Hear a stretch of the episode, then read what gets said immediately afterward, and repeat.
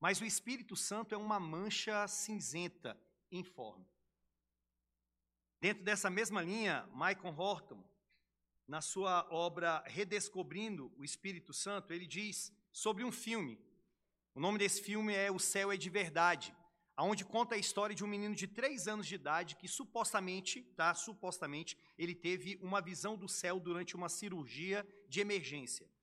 Os avós falecidos foram descritos com detalhe, e também Jesus sentado no colo dele. A criança, Colton, descobriu que Jesus era o dono de olhos esverdeados. Ele tinha um cavalo com cores, com as cores do arco-íris. Até mesmo Gabriel foi descrito com detalhes juntos a Deus, o Pai, dono também de olhos azuis. Ao que parece, uma versão maior do anjo famoso. Entretanto, diante dessa descrição dessa criança, o Espírito Santo era azulado, mais difícil de enxergar. É interessante que muitas pessoas têm uma facilidade de falar sobre o pai e sobre o filho. Às vezes mais sobre o filho e nem tanto sobre o pai.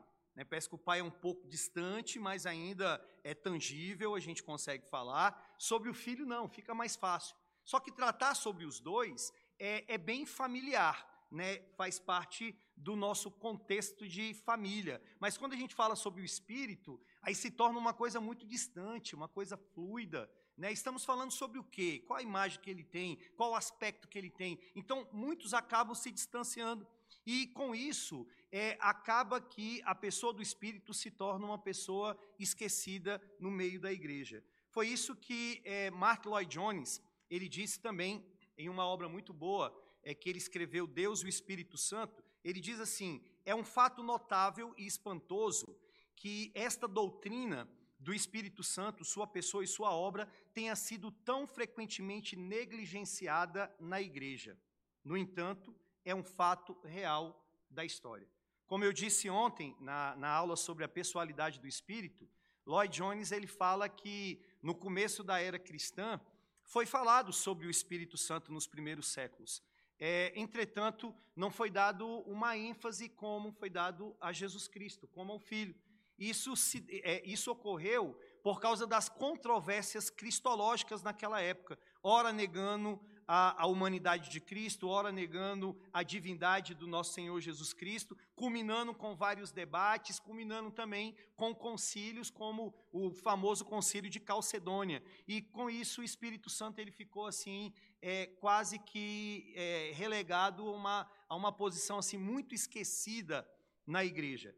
Mas Mark Lloyd Jones diz então que esse resgate da doutrina do Espírito ocorre principalmente na época da reforma protestante. É interessante quando a gente estuda ali os reformadores e a ênfase que eles deram ao Espírito, o Espírito e a palavra, o Espírito e a iluminação na compreensão da mesma, o Espírito e os sacramentos e principalmente João Calvino. João Calvino, chamado por Bibi Orfield como o teólogo do Espírito.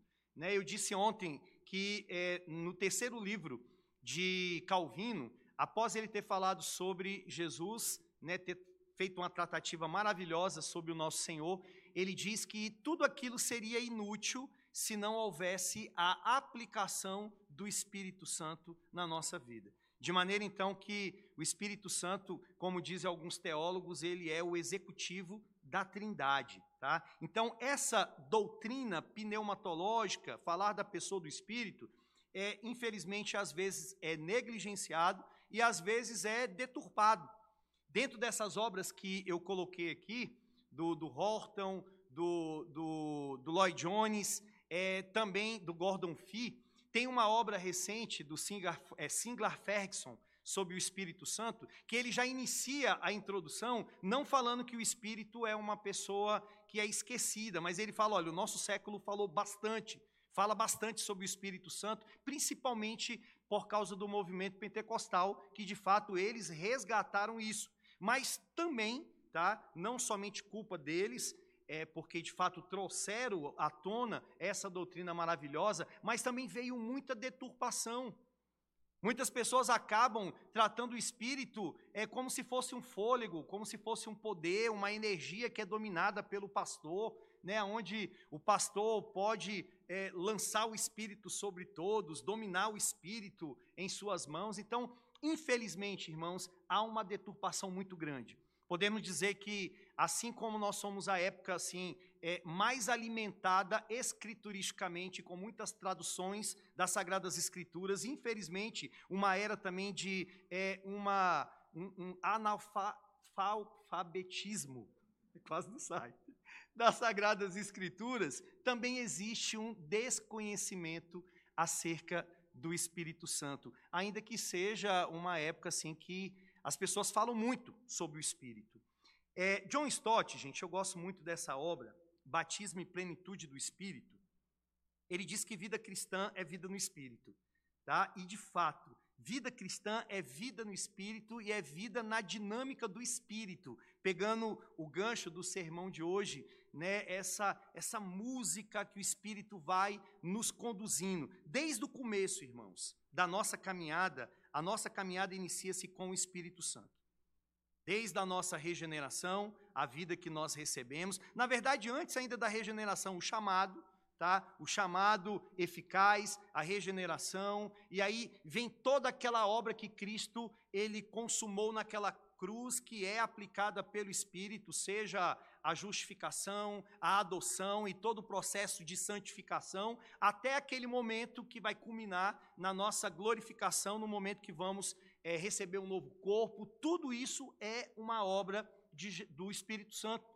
É, é uma obra que ele aplica em nós como os dons espirituais, como a inspiração das Escrituras, a iluminação das Escrituras. Tudo isso é uma obra do Espírito, então mostra que o Espírito ele é extremamente essencial na nossa vida.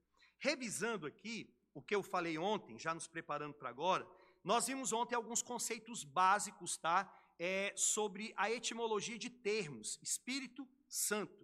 Então, vimos que a palavra santo, ela é a tradução da palavra kadosh e da palavra hagion, tá? que é a palavra hebraica e a palavra grega.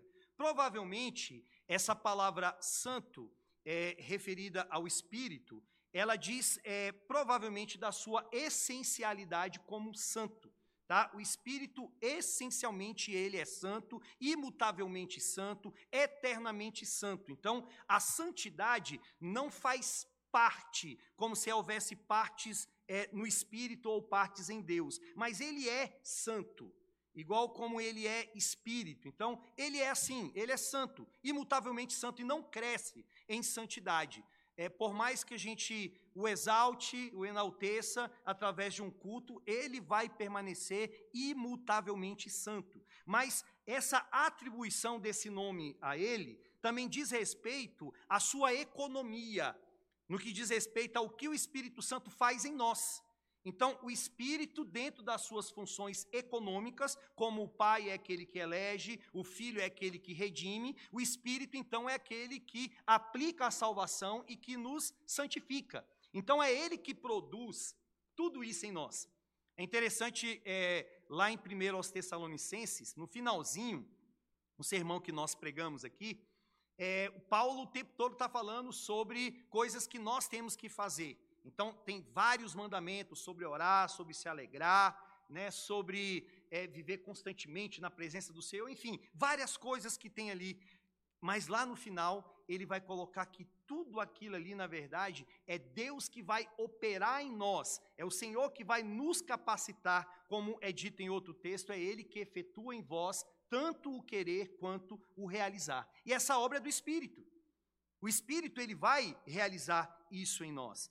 É, tem um autor, é, Lewis Bailey, na sua obra Prática, não sei se é Prática da Santidade, uma obra muito boa, ele diz o seguinte: a terceira pessoa tem o nome do Espírito Santo. Primeiro, porque ele é espiritual e sem corpo. Segundo, porque ele é expirado e como que soprado tanto do Pai quanto do Filho. Isto é, procede deles ambos. E ele é chamado santo tanto porque é santo em sua natureza, como também porque é o imediato santificador de todos os eleitos de Deus. Então, por isso que ele é chamado de santo, mas ele também, ele é chamado de espírito. É o Espírito Santo. E a palavra espírito é a tradução da palavra hebraica rua e da palavra hebraica pneuma. Essa, essas palavras, elas têm é, sentidos, vários significados nas escrituras, como soprar, respirar, fôlego, poder, energia. Né? Lá em 2 Timóteo, quando diz que toda a escritura é divinamente inspirada, né? que esse termo em português dá uma ideia de puxar o ar para dentro, né? inspirar, mas na verdade no texto grego é a ideia de soprar. Então, toda a escritura, ela é soprada. Então, está sendo soprado nas páginas das escrituras, no cânon, nesses 66 livros, o Espírito de Deus, que é o seu autor, o autor das escrituras. Então, essa palavra é, é pneuma e rua, que diz respeito a essas questões é, inanimadas de sopro, de vento, de tempestade. Em muitos textos ela é utilizada desta forma, mas ela também é utilizada não somente para se referir a isso, mas para se referir ao Espírito de Deus que controla todas estas coisas, e Deus que age pelo Espírito que controla todas as coisas na natureza. Então você tem a palavra que ela é muito ampla, de maneira que às vezes os tradutores eles têm que ver, está se referindo a, a quê? A mente, a espírito humano, a espírito demoníaco, tá? a vento, a fôlego ou ao Espírito Santo de Deus. Esse termo, gente, eu acho bem interessante que o, a palavra espírito ela é uma figura de linguagem, tá? Nós vimos ontem que é uma onomatopeia. Então, que são palavras que na sua origem elas lembram ruídos, elas lembram vozes, elas lembram algumas coisas da natureza, tá? Como, por exemplo, o uivar do lobo, latir do cão, né? E a gente tem o vento. Um grego e um hebreu ali, ao se deparar com esse termo, provavelmente ele já lembraria daquela, daquela ventania, lembraria daquele fogo, lembraria daquele poder. Das 389 ocorrências desse substantivo no, do Antigo Testamento, 136 se referem ao Espírito, no qual ele é chamado de Espírito de Deus. Então, por mais que tenha palavras que falem como é, vento ou algo desse tipo, mas as Escrituras vai fazer uma diferença mostrando o Espírito Santo, e aí na sua tradução você vai encontrar o Espírito com E maiúsculo que é o tradutor mostrando que, olha, aqui não está falando de uma força ativa, de uma energia sendo comandada por Deus, mas está falando sobre o próprio Deus Espírito. Vimos a pessoalidade tá, do Espírito Santo, então é, isso é muito claro nas Escrituras. O Espírito Santo ele não é um fôlego, uma força, um poder, uma energia, como dizem os testemunhos de Jeová, como acreditam é, também os judeus devido à sua concepção monoteísta e também os, os, próprios muçulmanos também que não acreditam de maneira nenhuma e algumas correntes heréticas que surgiram ao longo da história da igreja que acreditam é, numa espécie de eles são monopessoais. Então para eles existe apenas uma pessoa dentro da Trindade e essa pessoa é Deus que se revelou com vários nomes mas, biblicamente, existe o Pai, existe o Filho e existe o Espírito Santo. O Pai é uma pessoa, o Filho é uma outra pessoa e o Espírito Santo é uma outra pessoa, e todos eles subsistem dentro de uma unidade. Existe um só Deus, mas esse Deus, ele subsiste tripessoalmente. Não são pessoas separadas no sentido de uma se separa da outra, mas as três pessoas fazem parte desse, dessa unidade desse Deus que é único, tá? E aí então, chegando agora na nossa aula de hoje, nós vamos ver então o Espírito Santo no Antigo Testamento.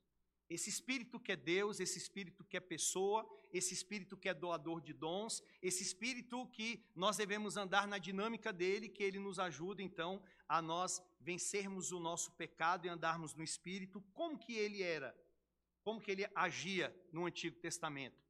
Será que o Espírito age só no novo, só a partir do novo? No Antigo Testamento, não. E quando o Senhor fala que, olha, eu tenho que ir para que o Espírito então venha. Então, antes, então, nada estava acontecendo. As pessoas que eram salvas lá no Antigo Testamento eram salvas como? Por obras? Eram salvas pela, pela guarda da lei, porque conseguiam guardar a lei, então automaticamente eram salvas? Como que era a ação do Espírito de Deus no Antigo Testamento? Veja que o Antigo Testamento, ele vai dar mais ênfase à atividade do Espírito do que à sua natureza. O conhecemos mais pelo que ele faz do que pelo que ele é. Isso aqui é interessante que eu acho que não cabe, não é só a pessoa do Espírito, mas é a Deus como um todo. Ah, eu conheço Deus pelo que ele é e não pelo que ele faz. Irmãos, é a maioria das vezes a gente conhece o Senhor pelo que ele faz e não necessariamente pelo que ele é. Pelo que ele é, é, é algo assim que a gente não consegue chegar. É algo que só o próprio Deus conhece. Só o Espírito conhece a si mesmo plenamente, conhece as outras pessoas e assim sucessivamente. Então, é um terreno que a gente não consegue chegar, que a gente só vai chegar à medida que Deus se revelar, e como ele é uma fonte inesgotável de conhecimento, a gente vai conhecê-lo pelo resto, por toda a eternidade. Mas nós conhecemos o Senhor mais pelo que ele faz. E no entanto, nem por isso deixa de evidenciar a sua personalidade e a sua divindade. Então, no Antigo Testamento vai ficar muito claro, ainda que seja mais pelas coisas que ele faz do que pelo que ele é, mas também tem textos que vai deixar claro que ele é uma pessoa distinta das outras e que ele é uma pessoa divina, de que ele é Deus, ele é o nosso Senhor. Por exemplo, lá em Isaías, Isaías 48, vamos olhar alguns textos. Isaías 48, versículo de número 16: Chegai-vos a mim e ouvi isto. Não falei em segredo desde o princípio, desde o tempo em que isso vem acontecendo, tenho estado lá. Agora o Senhor Deus me enviou a mim e o seu Espírito. Então, observe, uma menção aqui a Deus Pai e uma menção também aqui ao Espírito Santo. Os Salmos de número 50, Salmo 51, 51, versículo de número 1, 11, 51, 11. Não me repulses da tua presença e nem me retires o teu Santo Espírito. Claramente aqui a gente vê aqui duas pessoas. Não me retires da tua presença. Presença de quem? Né? Não me repulses da tua presença e nem me retires o teu Santo Espírito. Isso aqui é interessante que algumas pessoas, é, às vezes defendendo a, a ideia da perda da salvação, né, que mediante os nossos atos a gente, é, o Espírito pode deixar de habitar em nós, é, e aí pega o gancho daquele texto lá de 1 aos Tessalonicenses, né? Não apagueis o Espírito. Olha, tá vendo? Você que é cristão, mesmo sendo habitado pelo Espírito, você peca, você vai continuar nessas práticas aí, vai apagar o Espírito, o Espírito vai sair de você. Só que a gente tem que entender que a obra do Espírito no Antigo Testamento era uma obra tão vasta, dentre elas, era o Espírito que levantava reis. Era o espírito que ungia reis para uma finalidade, que aquilo não tinha a ver necessariamente com o aspecto salvífico de salvação. Então, de fato, Saul, que, que o Senhor levantou para ser um rei, apenas para ser rei, mas ele não era um eleito do Senhor. Então, quando o espírito sai dele, não quer dizer que saiu no aspecto que, olha, você é salvo, agora não é mais. Não é isso. Tá? E Davi, quando ele ora, para Senhor, não me retires o teu espírito. Ele estava pensando o quê? É, pelo pecado que ele cometeu, agora de deixar de ser rei. Mas não no aspecto da salvação. Então vejam que a obra do Espírito no Antigo Testamento, ela é ampla. Ele salva, ele levanta reis, ele concede dons, ele faz várias coisas, tão quanto o Novo Testamento. Mas o Novo Testamento há, parece que um, aparece não, há um ápice, um ápice da manifestação ali dele agindo no Novo Testamento. Então, meus irmãos, vejam que esses temas da pessoalidade é, da Trindade, que nós acabamos de ver aqui, por exemplo, nesse texto de, do Salmo 51 e também de Isaías, é, eles são falados no, no Antigo Testamento, mas eles são bem mais claros, mais evidenciados no Novo. Então, no Antigo Testamento fala sobre pessoas, sobre divindade do Espírito? Sim. Mas só que a pessoalidade, as distinções das pessoas, vai ficar bem mais evidente no Novo Testamento. Tanto que aí eu gosto bastante dessa declaração é, do Benjamin Warfield, que ele diz assim: o Antigo Testamento ele pode ser comparado a uma câmara ricamente mobiliada, mas iluminada fracamente. A introdução da luz nada traz que lá não estivesse antes, mas mostra de forma clara muito do que antes era fracamente, ou mesmo nada percebido.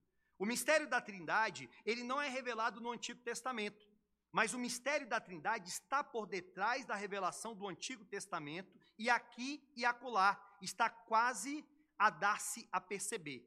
Deste modo, a revelação de Deus no Antigo Testamento, ela não é corrigida pela revelação mais completa que se segue, mas é apenas aperfeiçoada, ampliada e aumentada. Então, o antigo fala das pessoas, mas só que às vezes a gente não consegue perceber com muita clareza. Você pega ali, eia, desçamos e confundamos, ou façamos um homem à nossa imagem e semelhança. A quem enviarei e a quem há de ir por nós? Por que, que está no plural? Está falando sobre quem? Se eu tivesse, se nós tivéssemos apenas esses textos, e não o restante do cano, apenas Gênesis capítulo 1, versículo de número 26, não daria para a gente fechar e falar bem assim: olha, façamos aqui, está falando sobre Trindade, está falando sobre o Espírito, sobre o Pai e sobre o Filho. Não daria para a gente fechar com isso. O máximo que nós poderíamos falar é, como disse Gerhard van Groningen, é, o que temos aqui é o seguinte: Deus é um ser misterioso que se revela de forma plural. Nada mais que isso. Mas como a gente tem as escrituras agora completa dentro do cânon, então, à medida que a gente vai lendo, nós vamos percebendo que o Senhor ele vai se revelando progressivamente, e aí chega no Novo Testamento fica claro que existe o Pai, o Filho e o Espírito.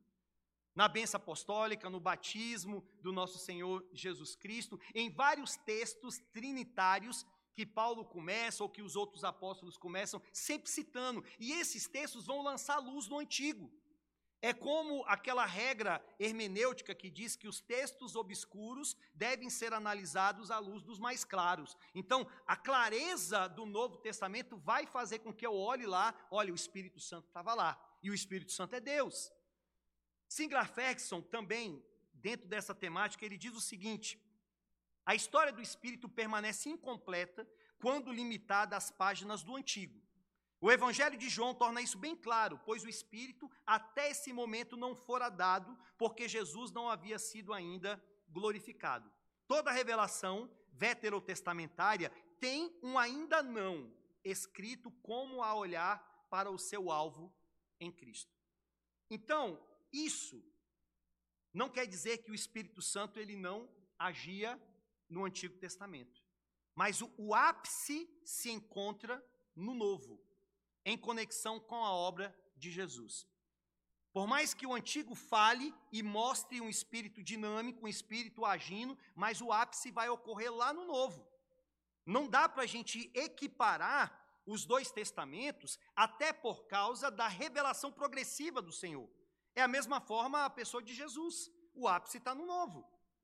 O Espírito, o ápice está no novo, a era do Espírito Santo, mas ele agia lá atrás. Isso me chama muita atenção, sabe no que, meus irmãos? A questão da unidade das Escrituras. Quando nós pegamos esse progresso das Escrituras, a gente não despreza o antigo e vai logo para o novo, mas a gente vê como que Deus ele foi trabalhando e mostrando as coisas. Eu estudei, eu tive, é, não sei nem se foi uma oportunidade, que algumas coisas eu aprendi, mas outras foi uma tristeza numa escola liberal. Imagine uma pessoa que está saindo é, é, da Assembleia de Deus com entendimento de que as Escrituras é inspirada, é inerrante, é infalível, e aí você chega num ambiente liberal onde se desconstrói tudo aquilo. A Bíblia é uma concha de retalhos, ela não está unida. E aí, com a graça de Deus, depois eu fui para o seminário presteriano e mudou tudo. Assim, não, ela é unida sim, e há esta progressão é, das informações, onde o Espírito estava lá e o ápice dele então ocorre no novo. Então, avançando, meus irmãos, veja que o Novo Testamento, eu quero, eu quero citar aqui o Novo, o que, que o Novo Testamento fala do Antigo. Tá? O Novo Testamento pega muitas passagens bíblicas lá do Antigo Testamento e vai mostrar o que estava acontecendo lá no que tange ao Espírito Santo. Por que, que isso é importante? Quando a gente chega no Novo, nós percebemos que existe uma pneumatologia muito robusta, uma doutrina do Espírito Santo, assim, muito equilibrada que eles receberam. É igual no Antigo Testamento, que o primeiro livro da Bíblia já parte da pressuposição de que Deus existe. No princípio criou Deus os céus e a terra. O Novo Testamento já parte da pressuposição de que o Espírito existe e de que a obra dele no Antigo Testamento é uma obra maravilhosa. Vejam, por exemplo, que o Espírito, sendo citado no Novo, ele falou lá no Antigo Testamento por meio dos profetas. Então o Espírito falava dentro de um profetismo maravilhoso. Vamos ler aí em Mateus capítulo 22. Mateus capítulo 22, versículo 43. 22, 43, que diz: Replicou-lhe Jesus: Como, pois, Davi, pelo Espírito, chama-lhe Senhor, dizendo: Disse o Senhor ao meu Senhor: Assenta-te à minha direita, até que eu ponha os teus inimigos debaixo dos teus pés. Então, o Novo Testamento está dizendo que quando Davi falou, Davi falou pelo Espírito. Era o Espírito Santo falando ali, usando a Davi. Da mesma forma, nós temos em Atos, capítulo 1, versículo 16. Atos, capítulo 1, versículo de número 16, que diz: Irmãos, convinha que se cumprisse a escritura que o Espírito Santo proferiu anteriormente por boca de Davi acerca de Judas, que foi o guia daqueles que prenderam Jesus. Então o Espírito Santo ele fala não é só no Novo, mas o Espírito Santo ele falou no Antigo Testamento, e nós temos que entender que a Bíblia que os cristãos tinham, o cânon deles, não era o cânon já incluindo o Novo Testamento completo, que, que vai ser uma, uma obra assim de fechamento só no século IV depois de Cristo. Mas o cânon que a igreja tinha naquele momento, o cânon que o próprio Cristo validou lá em Lucas capítulo 24, versículo 44, é o cânon que tinha a lei, profetas e escritos, que eram 22 livros do Antigo Testamento correspondente aos nossos 39. E esses 39 livros que Cristo validou, quem é que falava por intermédio desses livros? O Espírito. Quem é que inspirou? O Espírito Santo. Então, o Espírito usava esses homens na escrita, como também usava esses homens quando eles iriam falar. Assim diz o Senhor. Interessante quando a gente compara, você vai lá para o período interbíblico e você vê a ação do Espírito antes e aquele momento onde o Senhor ele, ele passou um período de 400 anos não falando mais escrituristicamente.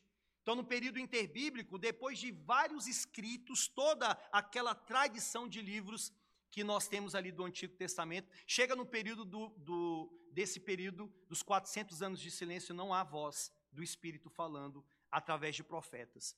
Tanto que muitos livros apócrifos que estão incluídos ali na, na Bíblia do Antigo Testamento católica, é, os próprios profetas vão dizer: olha, não tem mais espírito, ou, ou melhor, não tem mais profeta em Israel. Eles vão pedir desculpa por coisas que falaram, como no final de segundo aos Macabeus. Por quê? Porque o espírito dentro dessa tradição, ele tinha parado de falar naquele momento. Mas antes não, foi toda uma dinâmica do espírito. Então nós vemos o espírito que fala por meio dos profetas, nós vemos o espírito sendo resistido por parte do povo de Israel, que está em Atos 7:51. Nós vemos que o mesmo espírito que desceu sobre o Messias é o Espírito que passa a habitar a igreja. Isso é maravilhoso. As promessas que eram feitas, que foi até a leitura também que fizemos né, nessa manhã, as promessas que eram feitas do Espírito habitar o nosso Senhor, o Messias, também é a mesma promessa do Espírito Santo também habitar em nós. Ou seja, o seu povo, ele habita o nosso Senhor, ele unge o nosso Senhor, capacita o nosso Senhor, principalmente no que tange a sua humanidade, e também faz a mesma coisa em nós. O Espírito, no Antigo Testamento, agora olhando só o Antigo Testamento, veja a ação dele. Primeiro, o Espírito, ele é criador. Gente, isso é maravilhoso. Vamos abrir Gênesis, capítulo 1. Gênesis capítulo 1, versículo 1. O texto que eu iniciei. Gênesis 1, versículo 1 diz: No princípio criou Deus os céus e a terra. Obviamente não é o princípio de Deus, mas é o princípio do mundo. E aí diz aqui: no princípio criou Deus. A palavra Deus é Elohim, que está no plural, mas apenas por essa palavra não dá para nós sabermos que é três pessoas. Mas à luz do restante das escrituras, sim, a gente sabe que está falando sobre três pessoas. Então o que, que Deus faz? Ele cria o céu e a terra. E aí o versículo 2 diz: A terra, porém, estava sem forma e vazia. Ou seja, estava diante de um caos. Mas esse caos aqui é, é, é motivo de muitas deturpações na interpretação das escrituras, aonde muitos gregos passaram a entender que causa aqui seria o seguinte, o, o versículo 1 seria uma criação original. No princípio criou Deus os céus e a terra, criação original, criação dos anjos. Versículo 2: A terra era sem forma e vazia, a terra se tornou um caos. Um caos por quê?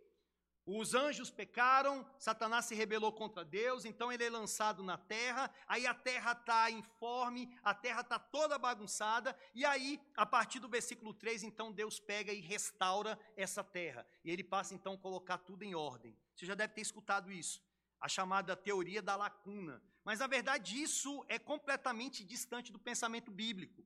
O que o texto está dizendo é que Deus cria o mundo, e aí esse mundo, ele não está habitado por pessoas tá? Você tem um mundo ali que não tem pessoas. E Deus, então, ele vai começar a trazer à existência todas estas coisas. E aí, quem é que está lá preparando tudo isso? Colocando ordem nesse caos, no sentido de não ter habitação? O Espírito Santo. O texto diz: A terra, porém, estava sem forma e vazia, havia trevas sobre a face do abismo, e o Espírito de Deus, ele pairava por sobre as águas.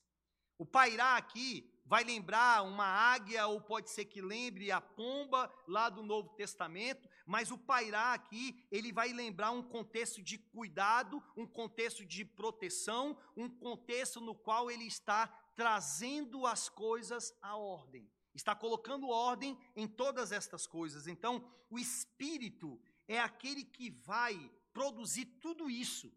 Ele é criador assim como o pai e assim como o filho. É interessante isso porque às vezes o teólogo sistemático, ele pode cair num erro de atribuir uma determinada coisa especificamente e somente uma pessoa da Trindade. Então, quando a gente fala que Deus elege, o Pai elege, o Filho redime e o Espírito aplica, mas a gente tem que entender que as obras da Trindade, elas são indivisíveis.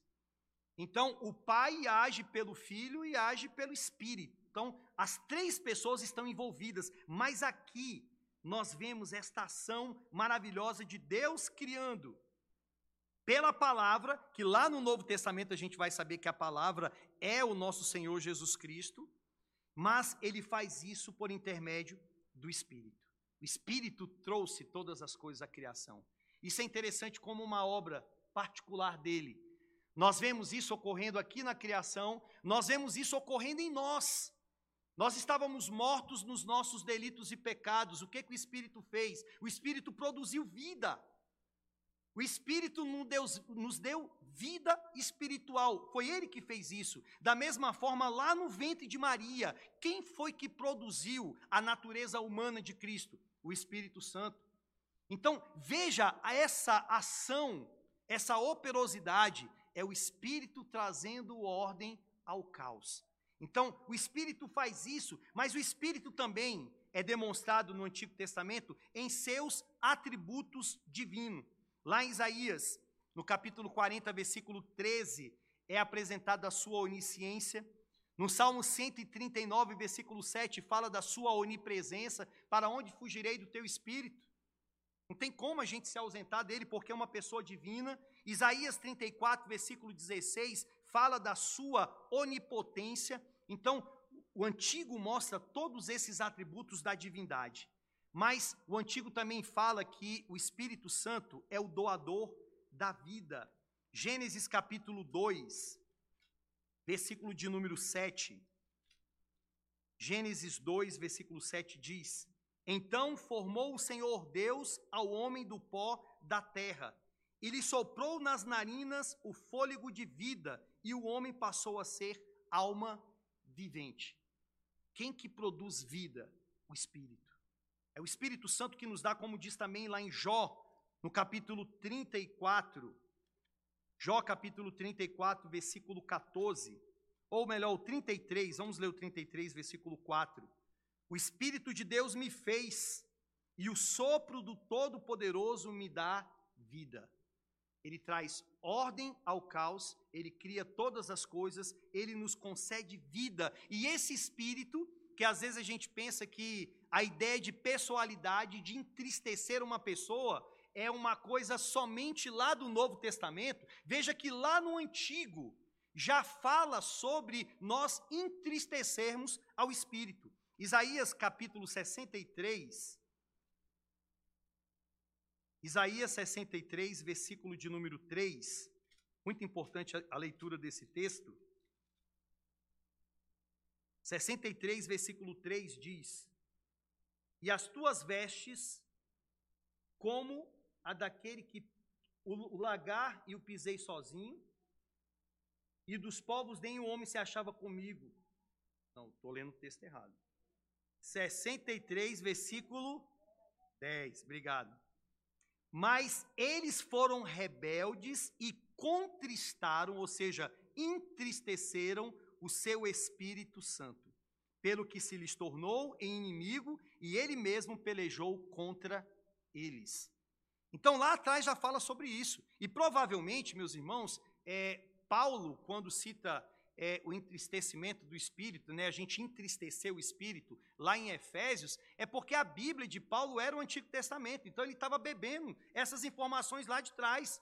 A pneumatologia não foi uma, uma pneumatologia inédita, tá? mas eles estavam lendo o Antigo Testamento e trouxeram então essas informações. O Espírito no Antigo também é capacitador de reis, ele que levantou Saul, ele que levantou Davi. Então, ele poderia levantar, como poderia também destituir, tá? como eu falei naquele momento.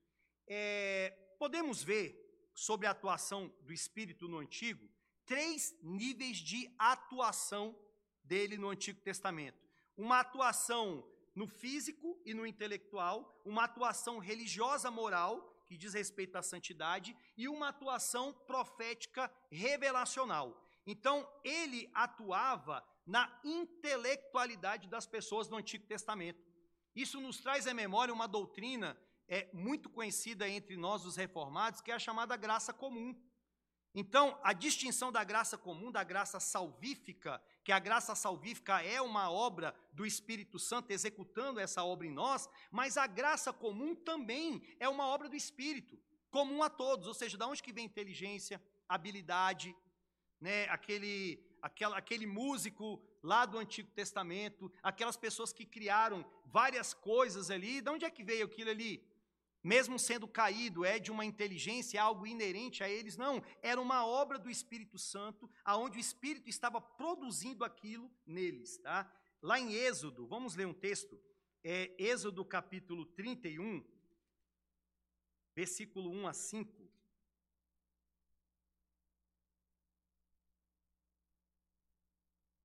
Disse mais o Senhor a Moisés: Eis que chamei pelo nome Bezalel, filho de Uri, filho de Ur, da tribo de Judá, e o enchi do Espírito de Deus, de habilidade de inteligência e de conhecimento em todo o artifício, para elaborar desenhos e trabalhos em ouro, em prata, em bronze, para lapidação de pedras de engaste, para entalho de madeira, para toda sorte de lavores. Então, quem produzia isso, essa habilidade, era o Espírito Santo.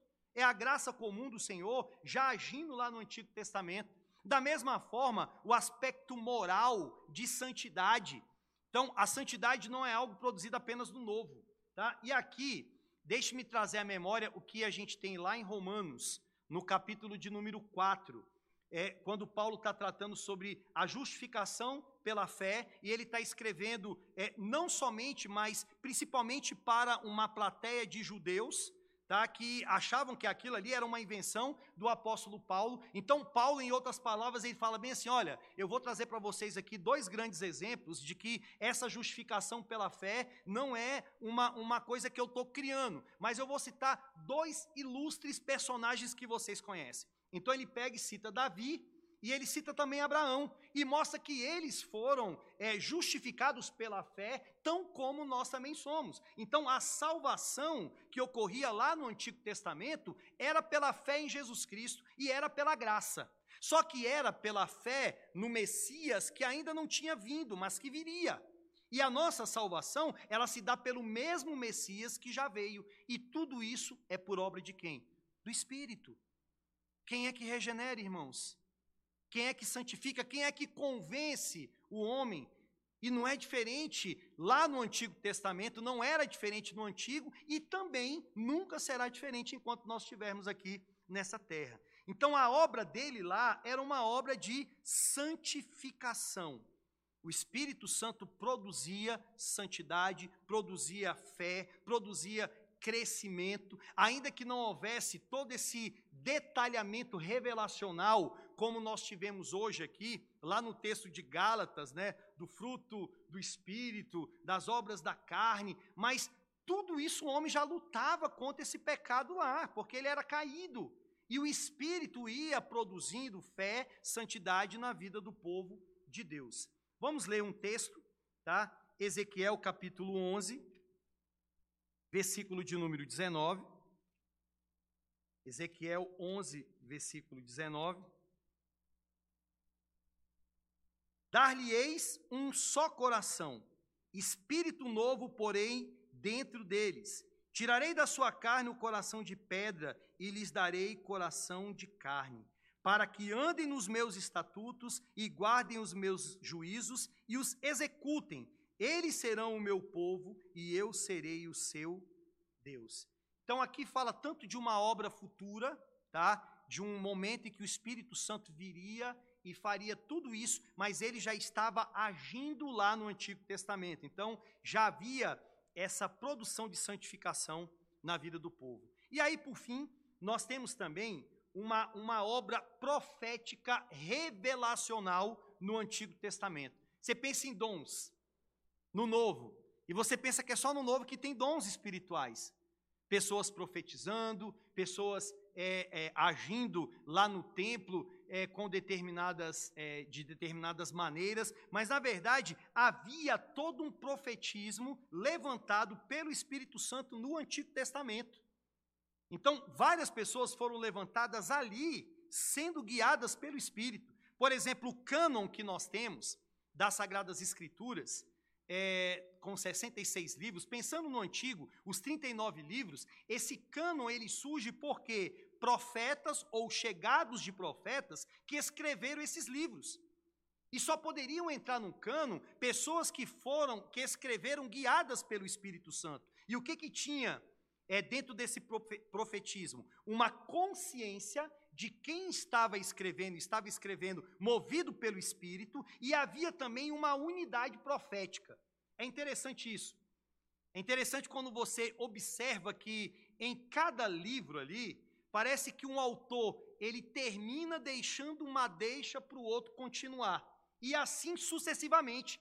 Na verdade, isso começa com Moisés, né, o grande profeta. Moisés escreve e a partir de Moisés, os outros escritores vão escrevendo. É aquilo que o Nicodemos chama de intertextualidade. Ou seja, um autor, os juízes, escrevem após os escritos de Moisés, porque leram, porque entenderam e agora estão escrevendo, aplicando para a sua época. E cada autor vai fazer isso. E tudo isso mostra que há uma unidade. De maneira que todos eles, ao término desse fechamento desse cânon, todos eles falaram a mesma coisa, todos eles apontaram para o mesmo Senhor, todos eles, um, ter, um não terminou e o outro completou. E aí a questão que fica é o seguinte: como que eles chegaram a essa unidade? Quem foi que moveu eles realizarem isso? Só pode ser o Espírito. Você já deve ter escutado a própria formação das Escrituras. Que pessoas escreverem em épocas distintas, em línguas distintas, ocasiões distintas, circunstâncias as mais distintas possíveis. Você tem um autor que escreve no deserto, outro que escreve no palácio, outro que escreve na prisão. Então, cada um deles escreveu numa época diferente também. Um escreve mil anos antes, outro já vai escrever lá na frente. Um escreve em grego, outro escreve é, em, em termo em aramaico, outro em hebraico.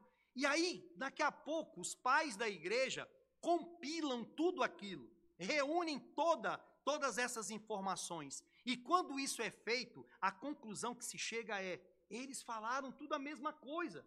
Eles apontaram para a mesma pessoa, para o mesmo Cristo, porque mostra que há uma unidade que foi promovida pelo Espírito Santo de Deus. Então, o Espírito estava guiando, o Espírito estava agindo lá no Antigo Testamento.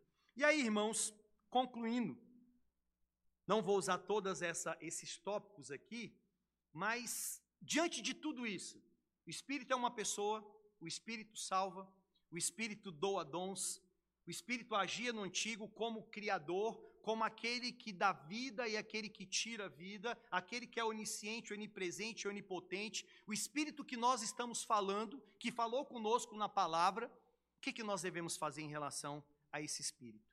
Primeiro, ele merece respeito e honra. Como eu falei ontem e repito, ele merece honra assim como nós honramos a Deus Pai, honramos a Deus Filho, também devemos honrar a Deus Espírito.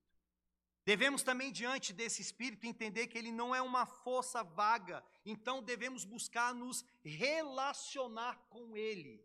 Ele habita em nós, irmãos. Nós ouvimos hoje no sermão sobre o que ele realiza em nós, a dinâmica do Espírito, através do mapa que ele nos dá nas Sagradas Escrituras.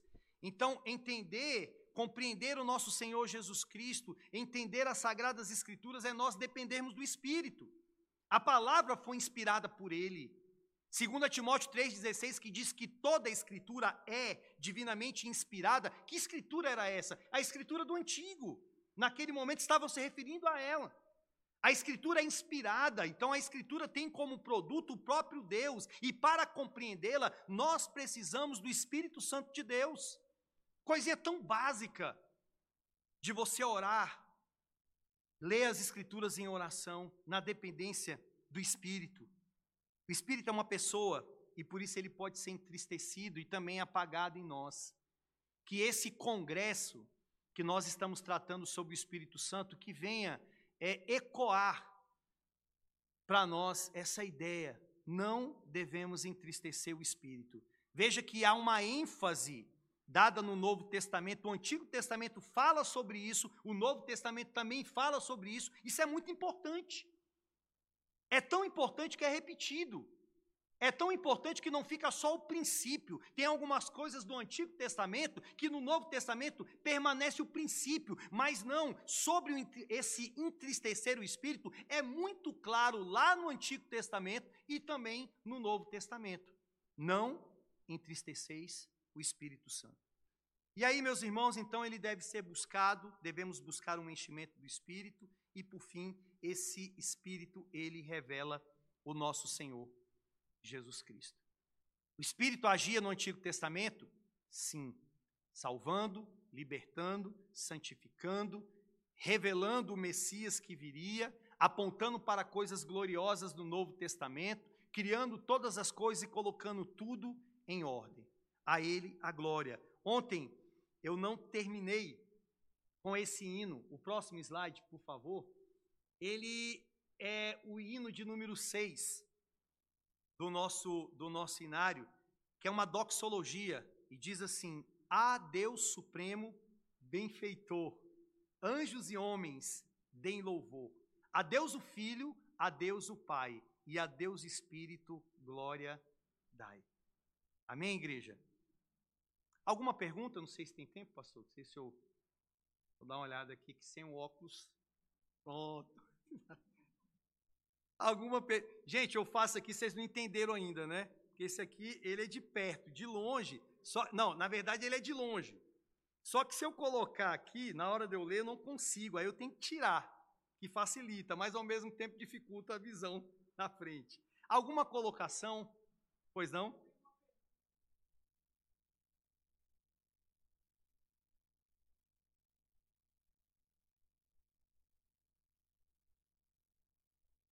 O, o pecado contra o Espírito Santo, como é, é mostrado no Novo Testamento, é quando aquelas pessoas, lá no contexto do Novo Testamento, ali os fariseus, aqueles que estavam é, vendo o que, que o Senhor Jesus estava realizando, eles viam tudo aquilo, a obra de Deus, a obra que Cristo estava realizando, mas mesmo assim, eles atribuíam tudo aquilo a Beuzebu, a, a uma obra satânica. Então, aquilo ali era considerado como uma blasfêmia, porque eles sabiam o que, que estava acontecendo. Eles sabiam que aquilo era o próprio Senhor Jesus Cristo que estava fazendo aquilo por intermédio do Espírito, mas mesmo assim atribuíam aquilo a uma obra é, satânica. Então, é quando a pessoa resiste, resiste, resiste de todas as formas, cada vez mais nega a operosidade do Senhor, então isso é considerado como uma, uma blasfêmia. E uma demonstração de que provavelmente você não blasfemou contra o Espírito Santo, que às vezes a pessoa pergunta assim: será que eu blasfemei contra o Espírito Santo? Quem blasfema contra o Espírito, a mente está completamente cauterizada, ele nem pensa se ele blasfemou ou não, né? não há é, é, nenhum tipo de arrependimento, ele não para para pensar assim: é, será que eu blasfemei? Será que eu pequei? Contra o meu Senhor, não, mas a mente dele está completamente travada para a ação do Espírito. Pastor, alguma colocação?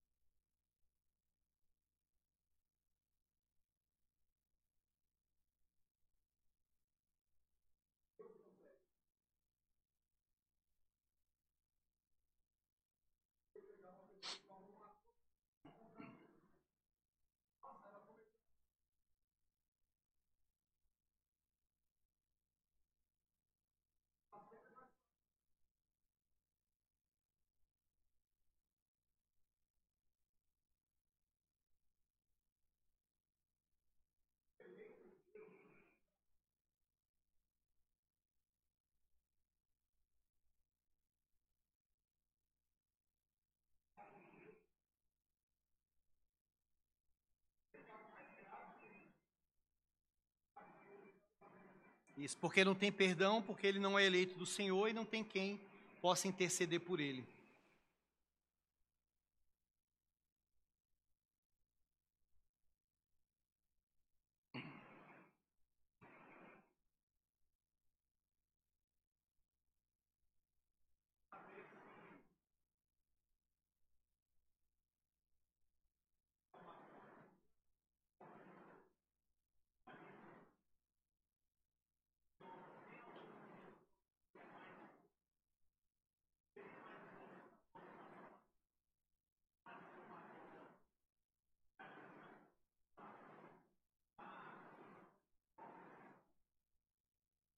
Eu, eu, eu não sei se. Ele está perguntando se há uma, se há uma diferença de, de importância né, entre as obras da salvação e as obras da providência, seria isso? É, eu, eu, acredito que a obra da salvação, obviamente, é, é, uma obra de suma importância, é as obras da Trindade, mas é o mesmo Deus que salva é um Deus também que age preservando o mundo. Então, é, no que tange a Deus, essas duas coisas são importantes, porque a obra dele é uma obra cósmica. Ele tanto vai nos salvar, mas ele também, ele é, de certa maneira, vai agir nesse mundo que foi atingido pelo pecado. Então, pensando no Espírito, o Espírito ele não somente executa a salvação em nós, mas tem textos que eu não citei que mostra que o Espírito mantém esse mundo providencialmente. Então, a providência dele também acontece no mundo. Então, para o Senhor, obviamente, é, é importante a nossa salvação, mas também é ele preservar esse mundo que ele criou. Amém, irmãos? Então vamos orar. Mais alguma pergunta?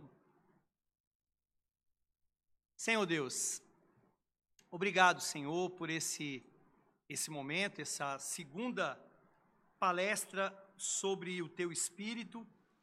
E pedimos, Senhor, que agora nos leve em paz aos nossos lares, que logo mais à noite nós possamos estar aqui mais uma vez na dinâmica do Teu Espírito, aprendendo com o Teu Espírito e exaltando o companheiro dele, que é o nosso Senhor, o Senhor Jesus Cristo. Amém. Pessoal, só um aviso.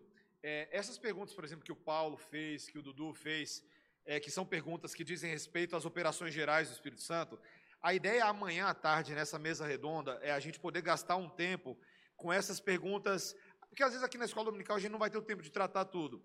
Então, lidar com essas perguntas mais polêmicas, mais complicadas, como, por exemplo, batismo no Espírito Santo, é, a, qual foi a outra que a gente falou, Rev? Questão dos avivamentos, como é que é a questão do avivamento? A gente falou de a, exorcismo de demônios. Oi? Batalha espiritual, coisas do tipo. E, e a, a, ação do Espírito Santo nessas coisas. Então, amanhã à tarde a gente traga a sua pergunta. Inclusive, você já pode até fazer o seguinte: você já pode escrever a sua pergunta e mandar para a diretoria da mocidade ou mandar para algum dos oficiais, que a gente já vai pegar essas perguntas antes. O horário vai ser quatro horas da tarde, tá? Então a gente se reúne aqui quatro horas da tarde e amanhã à tarde é para isso, tá? É para isso, é para um bate-papo bem tranquilo, em formato de mesa redonda. Não tem pergunta menos importante amanhã à tarde, tá? Todas elas são importantes. Então, eu acho que, inclusive, meus irmãos, é uma boa oportunidade para convidar alguma pessoa que você queira, tá? Se você quer convidar alguém que às vezes está tentando, tá de outra igreja, está estudando teologia reformada, tem algumas dúvidas do que, que os calvinistas pensam sobre certos assuntos, é uma boa oportunidade para a gente ah, perguntar amanhã e convidar a pessoa também, tá joia? Então, hoje à noite temos culto às 18 horas. Deus abençoe a todos, nos vemos mais tarde.